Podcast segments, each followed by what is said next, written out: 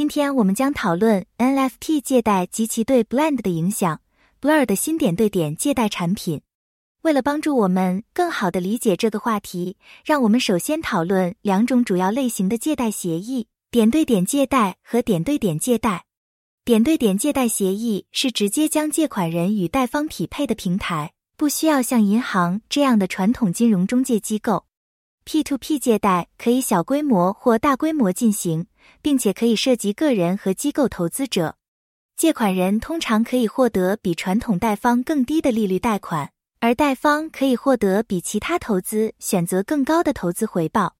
另一方面，点对点借贷协议将一组贷方聚集在一起，为单笔贷款提供资金。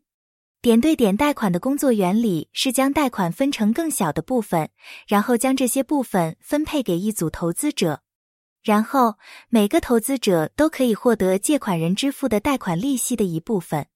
通过汇集来自多个投资者的资金，借款人可以获得比单独通过 P2P 借贷更大的贷款。此外，点对点借贷可以提供更大程度的投资多元化，因为投资者可以将资金分散到多项贷款中。P2P 贷款相对于 P2P 贷款的一个关键优势是，它降低了个人贷方的风险。如果一个借款人拖欠贷款，损失将分摊到池中的所有投资者。从而减少对任何一个人的影响。此外，P2P 集合借贷可以为借款人提供更大的灵活性，因为集合资金可以用于比传统贷款更广泛的用途。然而，点对点贷款也有一些缺点：一是资金池结构会使借款人更难与贷方建立关系；此外，与传统借贷或 P2P 借贷相比，汇集过程可能更复杂。并且可能需要更多的管理工作。P2P 借贷和 P2P 借贷各有优缺点。点对点借贷协议允许借款人直接从贷方获得资金，而点对点借贷协议使贷方能够集中资金，并将风险分散到多笔贷款中。最终，两种方法之间的选择将取决于借款人和贷方的需求和偏好，以及借贷平台本身的具体特征。回到 NFT 借贷。NFT 借贷是借款人使用其不可替代代币 NFT 作为抵押品的一种借贷。NFT 是存储在区块链上的独特数字资产，这使得它们不可篡改且可验证。贷款人可以通过持有 NFT 作为抵押品向借款人提供贷款，作为回报，借款人会收到一定数量的钱。贷款可以在指定期限内连本带息偿还，贷款还清后。NFTs 将返还给借款人。NFT 贷款的主要好处之一是，它允许借款人在无需出售其 NFT 的情况下获得资金。NFT 可能具有巨大的价值，出售它们可能意味着错失未来的利润。NFT 贷款允许借款人保留其 NFT 的所有权，同时仍能获得所需的资金。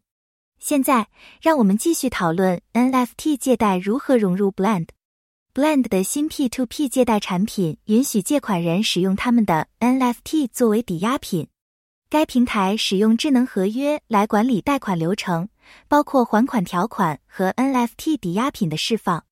这意味着整个贷款过程是透明和安全的。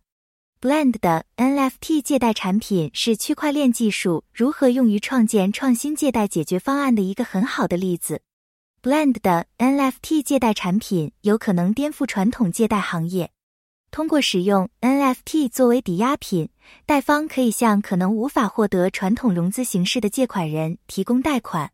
此外，智能合约的使用可确保借贷过程透明、安全和高效，这可以降低借款人的成本，并为贷方带来更好的回报。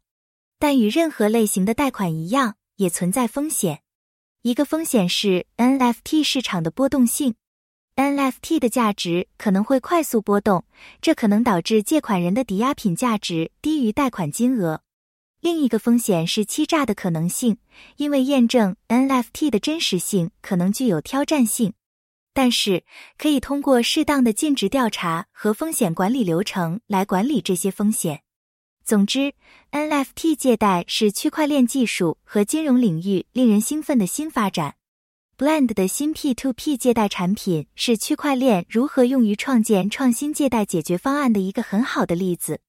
与任何新技术一样，都存在风险，但我相信 NFT 借贷的好处远大于风险。